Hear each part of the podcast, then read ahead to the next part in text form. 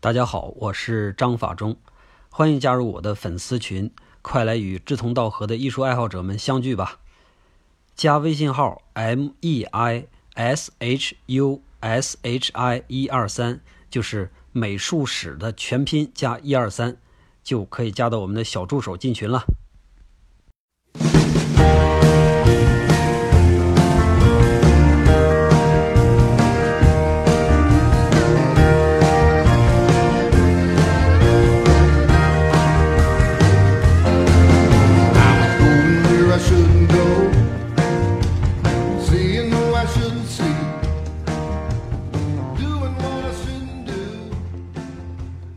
上一期咱们结束的时候呢，提到了《绿衣女子》这幅画。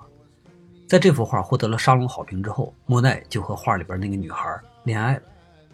画家和模特，这是一种我们喜闻乐见的画边。有的即使不是在谈恋爱，也会多多少少的产生那么一点暧昧。比如说塞尚和玛丽，毕加索和他所有的模特。我在上大学的时候，有一位美院的年轻老师被开除了，原因呢，就是因为他和一个模特相恋。其实，说实话，美院里和模特有关系的老师，我相信绝不止他一个。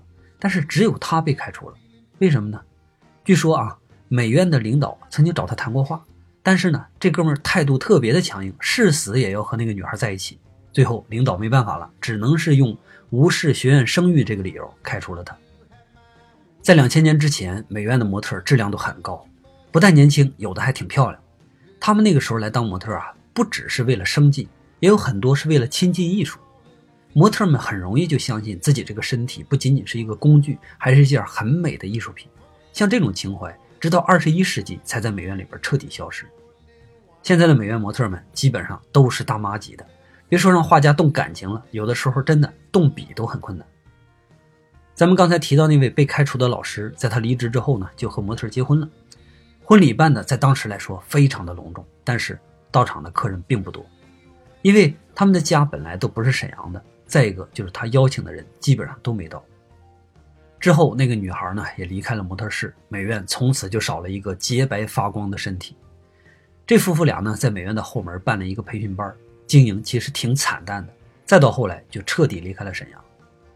说起来这真是一个挺让人伤心的故事，也不知道当初他们的奋不顾身，最终换回了一个什么样的结果。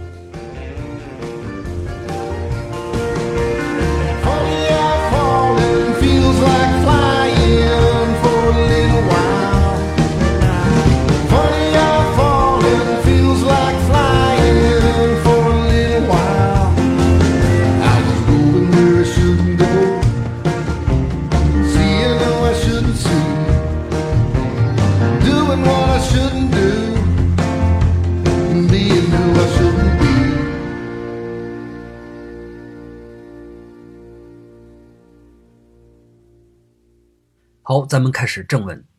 自从莫奈看了马奈那幅《草地上的午餐》，他就一直沉迷其中。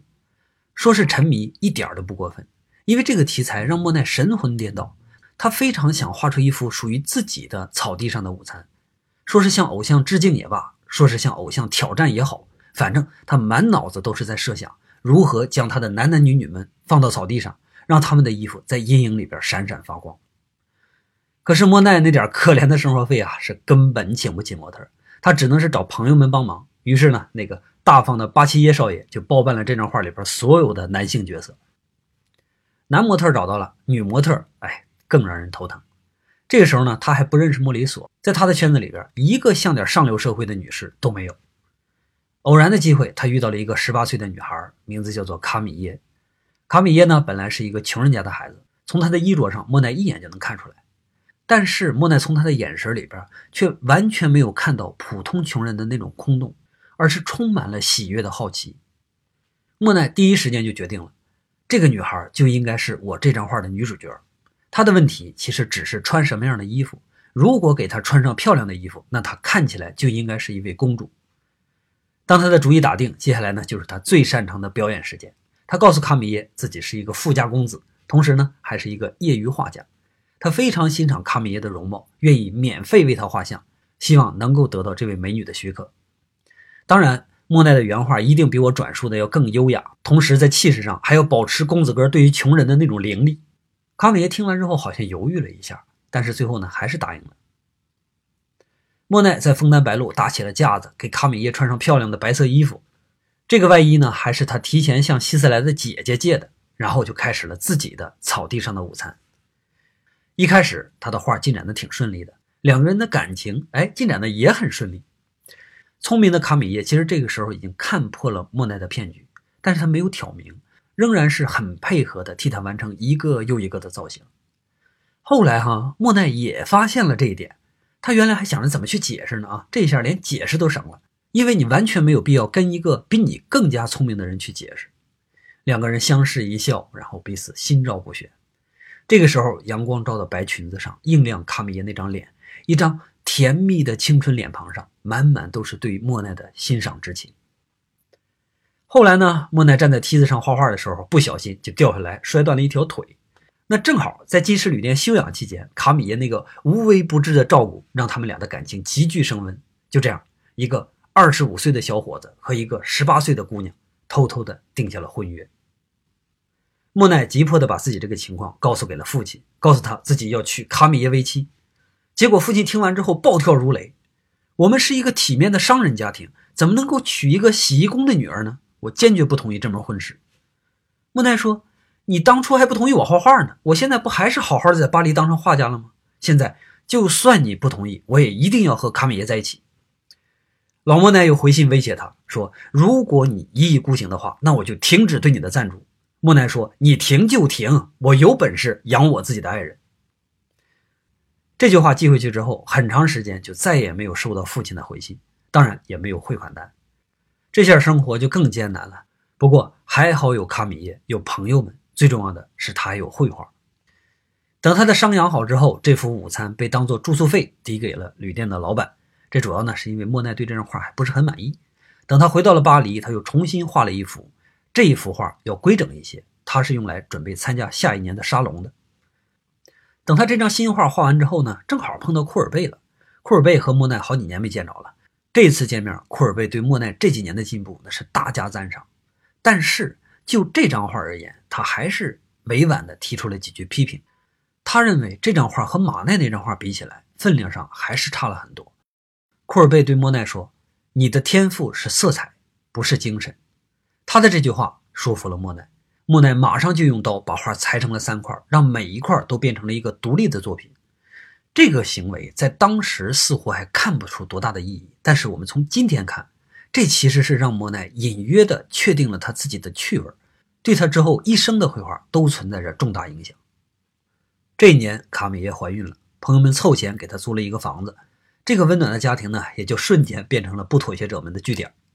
现在这群画家基本上是谁都卖不出去画，穷的叮当响。幸好呢是有巴齐耶家的资助，但是一个人的零花钱要分给五个人花，无论如何他都不够啊，是吧？所以他们只能是另想办法。好在莫奈的社交能力非常强，这当然跟他那个演技有关啊。所以这个队伍的外围呢，几乎全都倚仗着他。每当看到他穿着高级服装，然后拿着拐杖出门的时候，大伙就像看到了希望一样。确实，莫奈出门总是能有所收获，即使卖不了画，也总能蹭点好饭吃，总有饭局，这就让他们不至于像高更一样那么营养不良。有的时候呢，莫奈还会拉到一些肖像画的生意，虽然肖像画钱不多，但是呢，也能稍微的补贴一下这几个人的生活。一般这些肖像画呢，都是雷诺阿来负责画，因为他从小就画上面画。他很了解这些不懂画人的品味。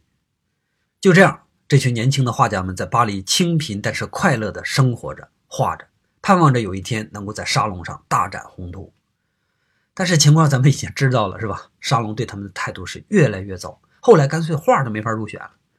就在这个时候，他们开始酝酿一件事儿，那就是独立于沙龙之外的联合展览，也就是我们后来说的印象派画展。一八六七年的这一天，父亲突然来信了，让莫奈回去商量他和卡米耶的婚事。莫奈看完信，欣喜若狂啊，像上次画画的故事一样。看来最终老人家还是选择了向他妥协。一路上，莫奈还在幻想着未来美好和睦的生活，但是呢，这次他完全错了。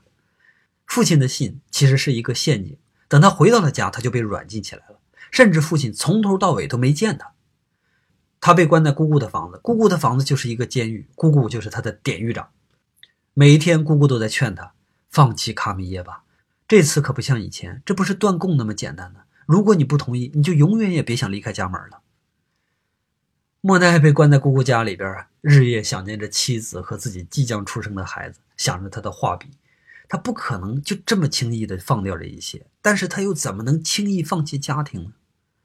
他呆呆地看着窗外的花丛，红色的月季花一点一点的变暗，叶子上的反光也开始变得不那么刺眼，好像天色突然间就变暗了下来一样。他眨了眨眼睛，想努力调整回正常的状态，但是情况变得越来越糟。很快，他的眼前就变得一片漆黑。他呼唤着姑姑，问他现在几点钟了。他怀疑是不是天已经黑了。但是他能够听见姑姑近在咫尺的声音，下午三点，下午三点，但是却完全看不到她的身影。他突然间惊恐地发现自己已经失明了。莫奈绝望地瞪着已经看不见的眼睛，想努力地去捕捉一些好转的信息，但是什么都没有。对于一个画家来说，没有什么比这个打击更大了，尤其是对于莫奈，一切的抱负都将烟消云散。现在父亲应该满意了吧？他再也看不到自己的妻子和孩子，再也拿不起画笔，未来的一切都不再和他发生关系。姑姑为他找来了当地最好的医生。莫奈这一辈子是第一次毫无尊严的去哀求他人，他祈求医生去治好他的眼睛。这个时候，父亲其实就气愤的站在隔壁，他听着莫奈痛苦的祈祷，但是心里却在咒骂着这个小骗子。莫奈回来之后，他一直都没有出现。直到这一刻，他还是不相信莫奈失明这件事是个事实。这一定是莫奈为了达到目的而耍的一个奸计。他需要克制自己的情感，为了莫奈的未来，要拿出自己的尊严，等着莫奈的把戏被拆穿，等着他向更好的生活投降。没想到的是，在医生的努力下，莫奈逐渐的恢复了视力，世界从黑变白，一切重新显现。每一块色彩，每一寸光影，都让他充满感激。他写信给布丹，告诉他自己已经下定决心离开这个冷漠的家。他将会用余生所有的时间去画画，绝不会再辜负这个天赐的光明。医生告诉父亲，莫奈的眼睛已经恢复了。父亲觉得这是莫奈不再抵抗的标志。他准备好了父子和好的说辞，来到莫奈的房间，却发现床被整理得干干净净，椅子摆在冲窗户的位置，一封信放到桌上，而莫奈已经登上了返回巴黎的火车。没有什么能够阻挡你对自由的向往，天马行空的生涯，你的心了无牵挂，穿过幽暗的岁月，也曾感到彷徨。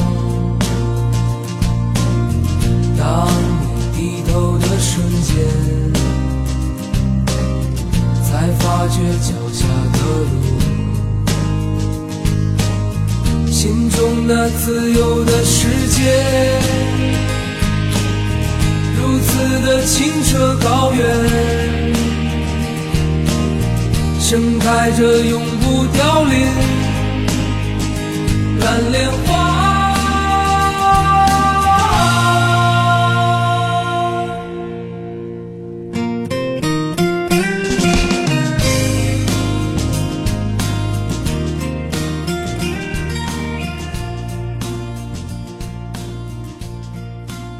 莫奈没有食言，返回巴黎的他已经比以前更加努力地投入绘画，一幅一幅灿烂的作品叙述了这个再见光明的人有多么的感恩自然。他的眼睛每时每刻都在观察，观察光色之间的微妙变化，观察那些他以前不容易察觉到的事实。他发现自然界里边没有绝对的黑色和白色，红色和绿色，所有的色彩都是相对的，有太多的色彩说不清楚。想确定他们，就必须有一双更加犀利的眼睛，而自己的眼睛还远远不够，自己必须要通过强迫性的训练，才能获取色彩真正的奥秘。一八六七年，莫奈印象派的生涯真正的开始了。伴随着事业上的发现，莫奈越来越没有办法勉强自己去符合沙龙的品味，他的作品开始在沙龙被拒。一开始呢，还是少量的入选，后来干脆一张都选不上了。不仅如此啊。对于绘画的执迷，还让他开始远离社交。曾经他混得风生水起的那个巴黎的上流圈子，现在对他来说变成了一种累赘。他再也不愿意为了一顿好饭，或者是为了几张肖像画的订单而去浪费时间。雷诺阿他们发现了莫奈这个变化，尤其是在艺术上，他已经领先其他人走得很远了。此刻的朋友们，与其说是伙伴，还不如说更像是他的学徒。他把自己的主张告诉大家，然后大家再用各自的特点去实现它。雷诺阿一直都是和莫奈走得最近的人，他们俩总会在一起写生。随着莫奈的变化，雷诺阿的画也开始变得柔软和朦胧。不过，这俩人还始终保持着各自的特点。雷诺阿的画呢，更愿意关注人物，而莫奈对人物和风景则是一视同仁。在他的画里边，他们全部都是光的载体。莫奈的大儿子叫让，现在已经三岁了。自打他出生以来，这个家啊就没过过一天像样的日子。如果不是勤劳的卡米耶的话，恐怕这三口人早就饿死了。莫奈执着的画画，基本上不再理睬家里的情况。有的时候出门两个月都不回一次家，他很放心把这个家庭交给妻子，同样他也会放心的离开。他和卡米耶之间没有出现过任何问题。莫奈不像马奈那么风流，也不像塞尚那么顽固，他很懂得如何让妻子感到满意。每一次他回到家的时候啊，总是带着他们母子俩在身边，偶尔呢还会让他们给自己当模特，把他们画到一片很美丽的景色之中。不过啊，我们很难指望在他的画里边能够体现出鲁本斯式的感情。大多数的时候，卡米耶都是充当一块必要的色彩，而不是充当某个甜蜜的身份。不过，卡米耶从来没有责怪过自己的丈夫，在他眼里边，莫奈是一个伟大的艺术家，配得上任何的赞美。这个男人为了自己已经放弃了家庭，并且在两年之前已经正式娶她为妻。现在呢，他为了自己的名誉在战斗，那剩下家庭的事就理应交给自己处理。生活条件是什么样？其实他不是很在乎，反正在娘家的时候，日子也没好过到哪儿去，对吧？相比之下呢，莫奈倒是对这种苦日子啊非常在意，他渴望过上富裕的生活，因为那是一个优秀画家应得的待遇。但是沙龙不再给他机会，法国也好像对他闭上了眼睛。有的时候和朋友们聊天，莫奈甚至号召过烧毁卢浮宫，正是卢浮宫在不停地拒绝他们，把新的艺术挡在门外。不过呢，那也只是一时的气话。毕竟这群人都对卢浮宫的古代大师是敬若神明，每一个人都在博物馆里边学到过很多很多的东西。卢浮宫就像是所有画家的母亲一样，公正无私地施予着他们营养。但是，一旦想到艰难的生存，那股怒火还是会再一次涌上心头。寻找出路是现在画家们的头等大事。他们已经酝酿过一次举办展览了嘛，对吧？当时巴齐耶是这个想法的创造者。他们新认识的朋友德加是这个想法的最坚定的支持者，还有毕沙罗、塞尚、吉约曼，他们都愿意加入队伍。但是举办展览最需要的东西，恰好就是他们目前最缺少的，那就是钱。这是一个死循环，没钱就办不了展览，办不了展览就没有办法卖出作品。归根结底，现在我们唯一能做的就是先卖出第一张画。而法国呢，看起来没有一个人对他们感兴趣。马奈这个时候已经成了莫奈的朋友了，不过他这个时候也不富裕，他能帮上的就是告诉莫奈，英国也许会更有市场。为了他这句话，莫奈决定去碰碰运气。在六十年代末的时候，他带着妻子乘船前往了伦敦，命中注定一样的，因为这次出行避过了那场战争，又命中注定一样的遇到了他最该遇到的人。在英国，他发现了康斯特布尔和透纳这两位英国老先生，好像早早的就发现了色彩的秘密一样。他们的风景画已经领先了法国画家们一大截。不仅仅是莫奈一个人有这种感觉啊，有一位巴比松画派的老先生也是站在他们的画面前，激动的但是直摇头。莫奈不认识这个老爷子，老爷子也不认识莫奈，但是两个人却因为共同的敬仰成了忘年交。康斯特布尔的色彩又明亮又准确。透纳的色彩又激烈又浪漫，在法国没有一个画家能够达到他们这种成就。你好，我叫莫奈。莫奈这个名字我好像听过。你好，我叫杜比尼。这个杜比尼是谁呢？杜比尼是和米勒齐名的一个巴比松画派的老画家，他们俩的画画方式也很像，大多数时候都是在画室里边画风景。所以呢，我们看他们的风景看起来都要更暗淡一些。莫奈把自己的作品交给这个老前辈看，杜比尼大为惊讶：“我怎么就不知道法国还有你这号的画家呢？难道你不知道参加沙龙吗？”啊，莫奈就苦笑着把自己的经历讲给杜比尼听。哎，我就是因为在法国没有出路，才想到到伦敦来看一看，没想到意外遇到了您，而且还开了眼界。所以，即使在这儿一张画也卖不出去，这趟英国我认为也不白来了。年轻人呐，你经历的意外太少了。过两天我带你去见一个人，也许这个人能够帮你摆脱困境。杜比尼要介绍的这个人呢，是一位法国的收藏家，他也是巴比松画派的一个主要的资助人，名字叫做吕埃尔。吕埃尔呢，是为了逃避战乱才来到了伦敦，顺便去拜访杜比尼。他也没有想到到这儿会意外的遇到莫奈，并且从这儿开始成为了印象派最为坚定的支持者。遇到吕埃尔，莫奈才知道自己这伙人在法国那真是太没名了。吕埃尔一直在寻找法国有创新精神的画家，而这些不妥协者们呢，一直在苦恼的等待着被人发现。可是这个伯乐和千里马无数次的在巴黎街头擦肩而过，却一直没有相逢。吕埃尔非常欣赏莫奈，并不是因为他的作品啊，因为他的作品对于眼光毒辣的这个大收藏家来说还略显稚嫩。他欣赏的是莫奈的追求和他对于这个追求的狂热，这让吕埃尔轻易的就可以判断出这个年轻人的未来。他陪着莫奈一路从英国游历到荷兰，亲眼看着莫奈如何对待绘画、对待风景，如何把一片片风景用自己的方式画入到他画中。巴比松画派，库尔贝。马奈、英国双杰，似乎所有前人的祭奠都是在等待着这一个人的爆发。欧仁不丹教会了我如何利用眼睛观察，我现在甚至能够看出阿姆斯特丹和伦敦，他们的空气都散发着不同的颜色。卡米耶，你知道这是一种多么美好的感觉吗？它就像上帝给了我第六个感受一样。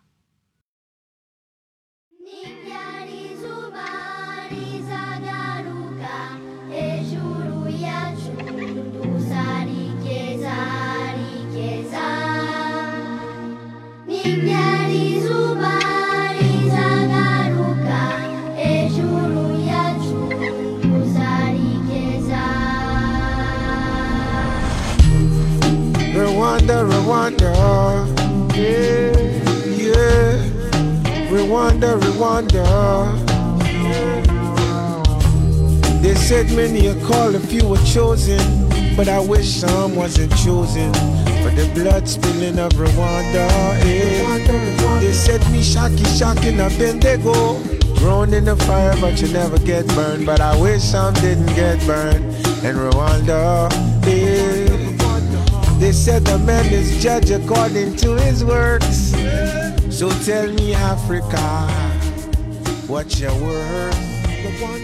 There's no money, no diamonds, no fortunes on this planet that can replace. 靠着吕埃尔的支持，莫奈得以宽松地在国外行走了两年，直到战争彻底结束，他才返回巴黎。他把小伙伴们重新组织了起来。这里边唯独缺少了巴齐耶这个曾经的领袖。现在莫奈要告诉大家他的收获以及他那个大胆的计划。朋友们，我们并不是想象中那么的孤立无援，有很多真正热爱艺术的人正渴望着发现我们，只不过他们不在沙龙里。我们不能再等待下去了，必须主动出击。我们一定要举办联合展览，我们要让寻找我们的人看到我们的旗帜。看到有这么一批不甘平凡的年轻画家，正在准备着改变法国的艺术。莫奈这番话说的是铿锵有力，但是大家看起来好像没有什么太大反应。巴西耶还在的时候，不是也策划过吗？但是现实情况就是毫无可能啊！为什么现在就可以了呢？这个时候，莫奈向大家推出了吕埃尔。吕埃尔挨个的和每一个人握手，和莫奈朝夕相处的那段时间，他已经熟悉了这群充满创造力的年轻人。现在看到他们，就像老朋友们重逢一样热情。我们的计划是这样的：我已经和摄影家纳达尔先生达成了一致，他愿意把他自己的摄影工作室交给我们来做展览。不得不说，这位先生真的是有着一颗金子般的心。当大家听到纳达尔这个名字的时候，仿佛被一束光照到了一样，都精神起来了。他们都听过这个人的名字。纳达尔当时在巴黎很有名，他是一位记者，一位摄影家，同时还是一位冒险家。这个人爱好广泛，有自己的摄影工作室，非常喜欢乘坐热气球航拍。最早的巴黎城市鸟瞰图就是出自他的手。同时，他还是一个爱国者。在普法战争期间，他的热气球还成了巴黎和外界唯一的沟通渠道。就连共和政府的国防部长也是乘着他的热气球逃出的巴黎。可是，他真的愿意把工作室借给我们这些无名鼠辈吗？是真的，这一点吕埃尔先生可以作证，我也可以作证。这个时候，坐在一边的德加站了起来。虽然我并没有经历这件事儿，但是以我对纳达尔的了解，他一定会帮我们的忙。不过他的房子我们不能白用，还是需要给他一些报酬。这一点其实我也想好了。我们招募艺术家，所有愿意参与的人都可以参与。我们要和沙龙不一样，我们欢迎每一个对自己作品自信的人。唯一的条件就是大家需要交纳很少量的会费，我们用这个钱来付纳达尔先生的房租。大家听完这番话，就不约而同的站起来，欢呼、鼓掌，甚至相互拥抱。原来这件事儿不是梦，它真的可以变成现实啊！那么接下来我们该做什么呢？我们要去联络艺术家，尽可能找到更多的朋友，因为人多，我们才有对抗沙龙的声势。大家听完之后，马上行动。毕沙罗去找了塞尚，德加找来了勒比克，马奈介绍了莫里索，莫奈的老朋友欧仁布丹也加入了进来。慢慢的人越聚越多，最后有三十多位画家和雕塑家联合在了一起，大家兴致勃勃地准备着这场展览。不过，也有一些不那么完满的消息传了过来。首先是马奈拒绝了邀请，他的理由是塞尚，他说自己不愿意和塞尚这样的画家一起展览。但是德加说这是马奈的虚伪，他只不过就是不愿意放弃沙龙而已。反正无论如何吧，最后联合小组还是尊重了马奈的选择。第二个呢是库尔贝先生，现在正在为他的政治选择而受罪，根本就没有多余的力气来参加展览。第三个就是科罗先生生病了，这个已经七十七岁的老人刚刚获得了沙龙的认可，现在我们去找他一定不是时候。好啊，我们就这样吧。雷诺阿和莫奈并肩在大街上走着，他已经很长时间没有见到自己这位老朋友了。在莫奈说服大家举办展览之前，雷诺阿的一张作品刚刚的入选了沙龙。这个时候，他对莫奈非常惭愧地说：“你离开之后，我曾经看不到希望，也只能去被迫地向沙龙妥协。但是我知道那张画并不是我想画的。你的回归又坚定了我的信心。无论我们的展览前途如何，我都会彻底和沙龙分手，哪怕就这样过下去一辈子，我也心甘情愿。”几天之后，他就去沙龙取回了那张作品，并且亲手毁掉了它。加布西纳大街三十五号。在巴黎的正中心，门口挂着一块广告牌无名艺术家、画家、雕塑家和版画家协会联合展览。纳达尔二楼摄影工作室的光线非常充足，墙上贴着深红色的羊毛毡，特别适合悬挂油画。正面的墙上是德加、莫里索、塞尚以及这个四人组的作品，他们特意把巴齐耶的作品放到正中间，用来纪念这位曾经的小组领袖。左侧的墙呢，则是毕沙罗、欧仁布丹、布拉克蒙等等；右侧那面墙上挂的是被德加骗来的那些沙龙红人们的作品。不久之后，就会有一个评论家出现，来讽刺这群叛逆者，会把印象派的标签印到他们身上。还会有一批年轻人来到这儿来收获希望，他们中有年轻的卡萨特小姐、富家公子卡耶波特、布拉克蒙的妹妹玛丽·布拉克蒙，还有高更、修拉等等这些后来都参与了展览的人们。另外还有一批坚定的支持者是谁呢？马奈、佐拉、马拉美、罗丹、莫泊桑，这些人的品味将会为这些年轻人证明。更重要的是，富家公子卡耶波特、政府官员肖凯、歌唱家富尔、业余医生加歇以及杂志主编奥黛谢等人，他们看懂了这群年轻人的价值，他们愿意出钱去购买这些画家的作品。虽然那时候还不是很多，但是。也足够支撑他们继续从事自己所热爱的这个职业了。